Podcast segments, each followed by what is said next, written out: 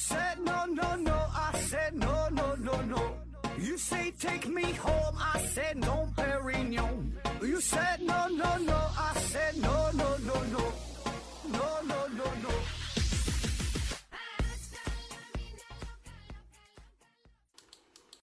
拼命探索，不计后果。欢迎您收听《思考盒子》，本节目由喜马拉雅平台独家播出。呃，这一期啊，咱们聊一聊王工厂大爆炸哈。王工厂大爆炸，也叫做天启大爆炸，它呢与印度的史修事件以及俄罗斯的通古斯大爆炸并称为世界三大自然灾难之谜啊，这个名气挺大的哈。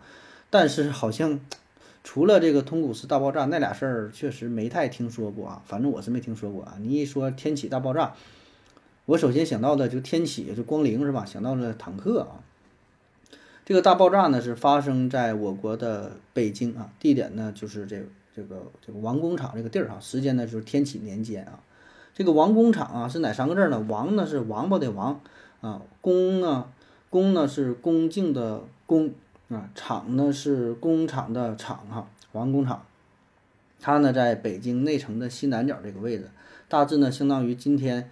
在西城区新文化街以南，呃，宣武门西大街以北，闹市口南街以东，啊，铜陵阁路以西，啊，就是永宁河胡同和这个光彩胡同，呃，这一带，啊，这是王工厂的位置啊。那为什么叫做王工厂呢？它干啥的哈？这个王工厂呢，就是相当于皇家的兵工厂啊，火药局，哎，制造火药、制造兵器的这个地儿，这叫王工厂。呃，自从明朝永乐年间开始啊，咱这个火器制造工业已经有了很大的发展。呃，当时驻守京城的呢有三大军营，叫五军营、三千营和神机营。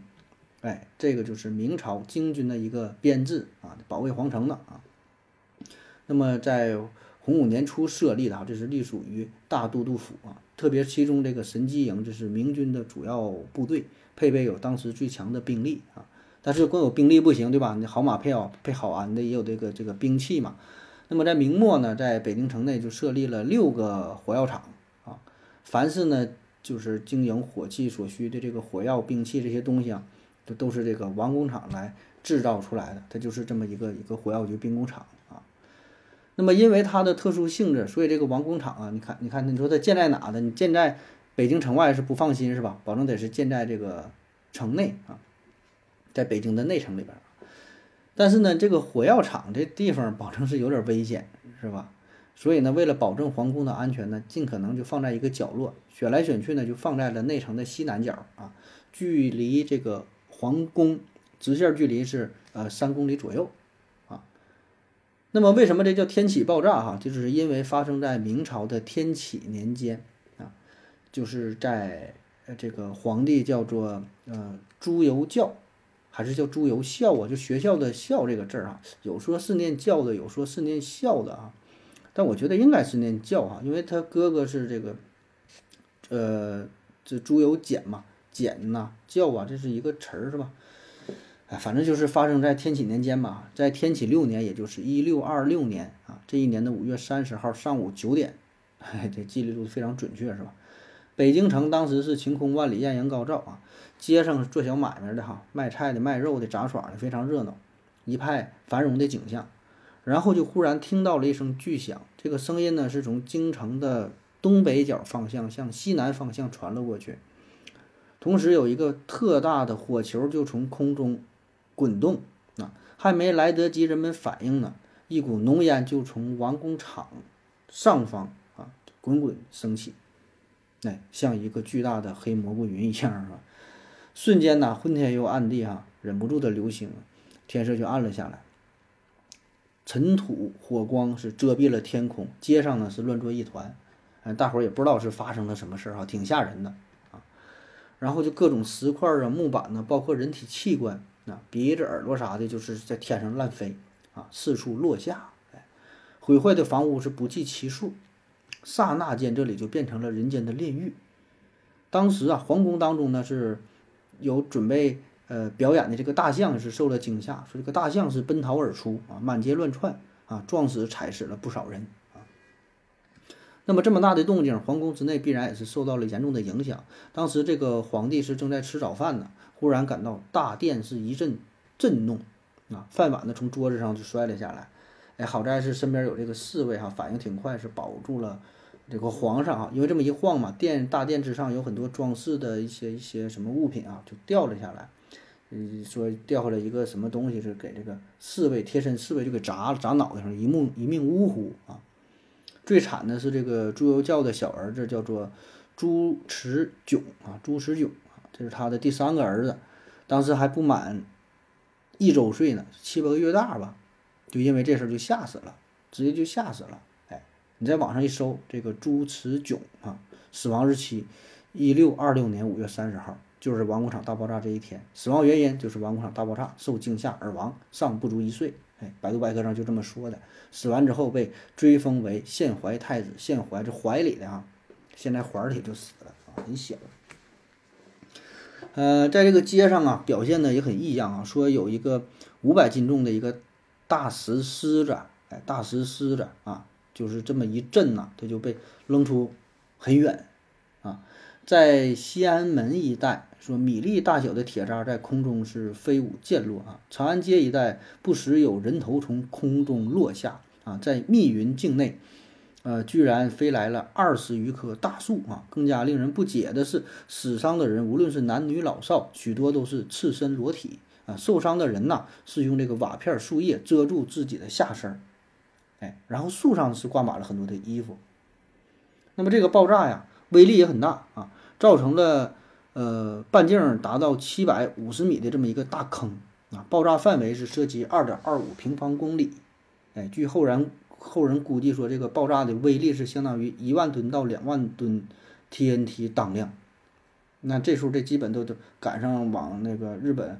扔那个原子弹了，扔广岛的原子弹，小男孩大约也就是一点五万吨当量，啊，最终这个死亡的人数呢，呃，没法精确统计了啊，有说是死了一万人，受伤两万人的，有说是受伤两万人，死了一万人的，哎，这不一样吗？就是反正就是就不少人吧，当时死伤就是很惨重嘛，说这个棺材都不够用了，买棺材都都都买不着了啊。那么对于这个王工厂大爆炸呢？呃，几百年来一直是众说纷纭哈，有人说是龙卷风啊，有人说是地震，有人说是火药厂爆炸啊，也有说是这个陨石啊，陨石坠落，嗯，更有甚者呢，有说是外星人入侵啊，UFO 降临等等吧。然后每一个观点呢都能拿出一些依据，但是呢又没法拿出一个就特别有理由的让所有人都信服的依据啊，就是单一因素呢不太符合上述场景的描述啊，就是你说单是龙卷风也不符合龙卷风。但是陨石，嗯，撞击也也也也不是，就感觉好像是好几个因素结合在一起，又是又有地震，又有爆炸，又有龙卷风。但这个事儿哪有这么巧的？你说三种自然灾害同时出现，好像也不太常见，这个太巧了，几率特别低，是吧？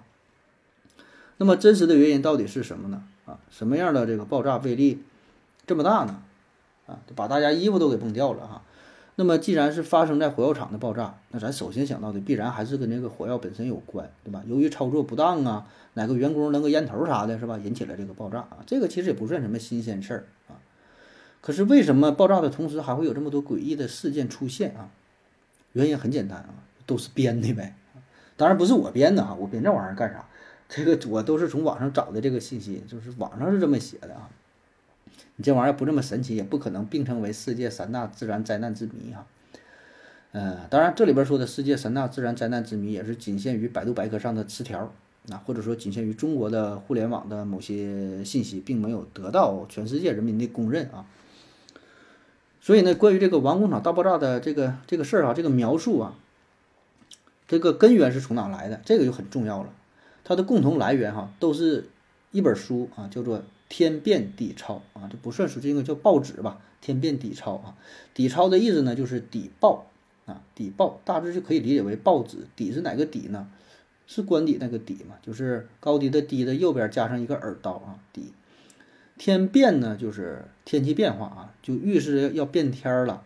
因为呢，在这场大爆炸之后啊，这个朱由校这皇帝呢，就是很快就就 game over 了，然后。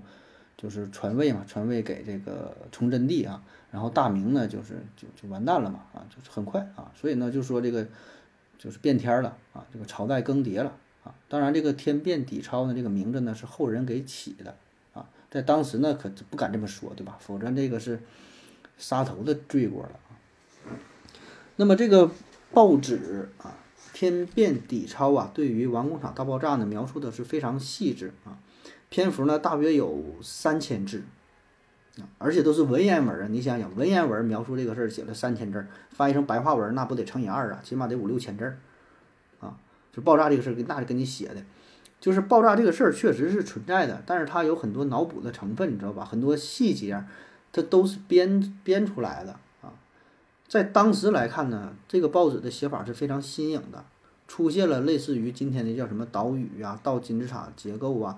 呃，引言呐，然后逐步的展开啊，地点也是由近及远，时间也是这个这个由当时追溯到前因，延伸到后果，就是具有很多现代化的新闻写作的特色。所以这个报纸一经发行之后，就受到了很多人的追捧啊。原因就是里边有很多夸张的成分，哎，比如说啊，什么呃，大殿做工之人因是因是震而坠下者约有两千人，聚成肉蛋儿啊。说在皇宫里干活的有两千人，一地震都坠落下来了，然后都都都死了。这是干啥活？两千个人同时干活，同时擦玻璃，同时干啥都地震了。然后说这个男女老少不穿衣服嘛，呃，所伤男妇俱赤身，男呢，男人妇妇女俱就是都赤身，赤身裸体。所伤男妇俱赤身，寸丝不挂，不知何故。来，你看看，大伙都光着屁股呢，啊，写这玩意儿写的就是很符合现代的。标题党是吧？写的那种八卦的新闻啊，里边也夹杂了一些小色情的成分啊。都不穿衣服，怎么回事呢？说大伙儿就爱看这玩意儿。说长安街一带，嗯，时从时从空飞坠人头，或眉毛，或鼻啊，或连翼额，呃，纷纷而下啊。大木飞至密云石驸马街，有五千斤大石狮子飞出顺城门外啊。说这个空中当中飞着人头，飞着眉毛，飞着鼻子。还有呢，说刚才说这个大石狮子哈，五千斤啊，让飞走了。你看看这玩意儿描述的啊。那如果说这些事儿啊，假如说啊，咱说假如说是真的的话啊，真的发生了这么诡异的事件，咱且不研究它原因，就是说这个事儿哈，如果是真的的话，那么我们应该也可以从呃当时其他很多经典书籍当中找到类似的佐证，对吧？因为咱有这么一个最基本的原则，就是无论是法院审判，还是考古啊，还是考据啊，你是研究历史啊啥的，有一个规则叫啥？孤证不立，孤证不立，就是你只有这么一个证据的话，你很难支撑这个结论。你这个结论，你就是可能这一个人说的，那你不算数啊，起码得两个人，起码得从多个角度去分析，多个侧面去去去都记载这个事儿，那咱觉得这个事儿是比较靠谱的。但是关于这个天体大爆炸这个事儿，几乎咱们现在能从互联网上找到所有的内容，都是来自于《天变底钞》啊，就这个报纸，哎，他他就是写的这个大爆炸这个事儿啊，写了这么老多，所有内容都是从这来的。然后再后来再加上网友的一些想法、一些演绎啊。如果说这个事儿是真的的话，那么在这个《明实录》啊，在这个二十四史当中，多少应该提及一些，是吧？但这里边呢却没有。当然，这个《明实录》当中也记载了这个事儿哈，但他写的非常简略啊，而且也很无聊啊。他写的是王工厂之变，地内有声入霹雳不绝，火药自焚啊，烟尘蔽空，船瓦飘地，白昼晦明。西北一带相连五六里许，房舍尽碎啊，使场中火药匠亦三十余人尽烧死啊，只存一名无二。哎，就叫一个吴二活的哈，烧死了三十多个人，是吧？上命西城御史李灿然进报啊，巨咒塌房一万九百三十余间啊，一万多个房子倒了啊，压死男妇五百三十七名啊，压死了五百多人，这也这也是不少了。这个就是《明实录》当中的记载啊，其实他写的就是王工厂大爆炸呗啊，就说这地方爆炸了，火药自焚是吧？尘烟蔽空啊，乌烟瘴气的给这个太呃太空不是太空，给这个空中啊，给这空气呀。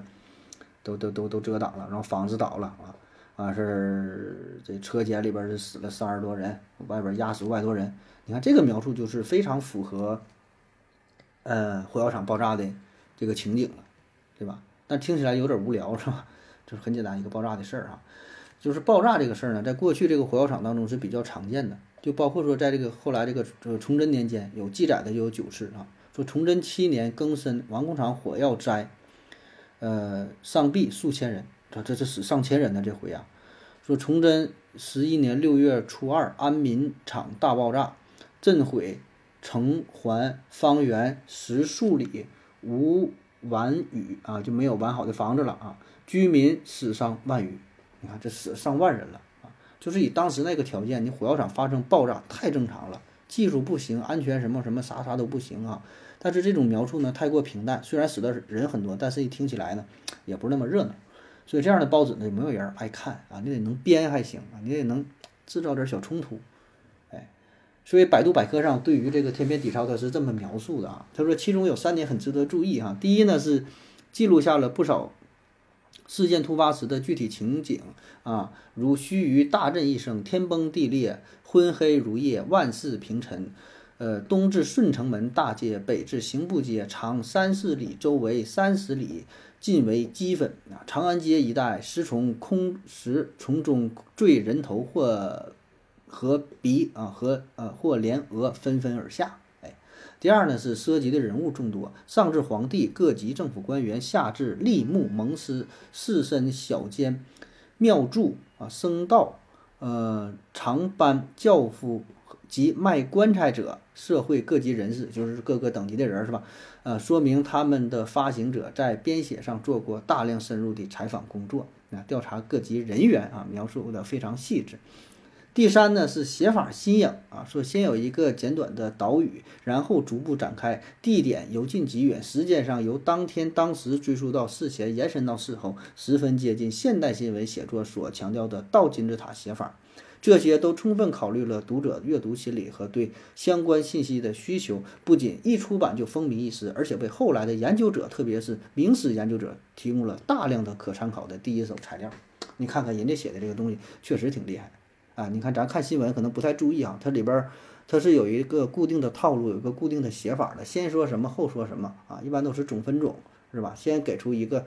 呃，大的一个标题，然后呢展开，最后呢再总结，哎，然后这个时间是什么顺序啊？按照一定这个逻辑进行推演的，这样的话呢，大伙儿看起来就觉得非常有意思啊，看起来不累啊，爱看啊。所以你看看人家编的这个故事，这叫一个地道，是吧？确实是现代新闻啊，这个新闻学啊，就包括什么什么记者呀，咱们撰写的，包括做自媒体啊等等吧，这些主播都应该值得学习的啊。就是你看他这个东西。你看他的描述，就感觉当时这个人是身临其境，自己拿摄像机拍下来一样，就写的这个稿子。但实际上怎么可能呢？对吧？哪有那么细致？特别是在那个年代，是吧？所以我就也看过类似的一些新闻啊，就是现在的哈，就说那个描述一些新闻，不不是正规的，不是正规，都一些小道的新闻啊，描述这个凶杀现场啊。说被害人当时心里很紧张啊，心理活动啊，怎么怎么地，我一个人在家来了四五个大汉，哎呀，很害怕呀，怎么办呢？你最后这个人都都都都死了，他这个心里谁知道？你怎么知道他是这么想的呢？就是写这东西吧，但是很有意思，是吧？很有意思啊。行了啊，以上就是今天的全部内容，感谢各位收听，谢谢大家，再见。如果你也想提问的话，请在喜马拉雅平台搜索西西弗斯 FM，在最新的一期节目下方留言即可。回答的可能比较慢，不要着急哟。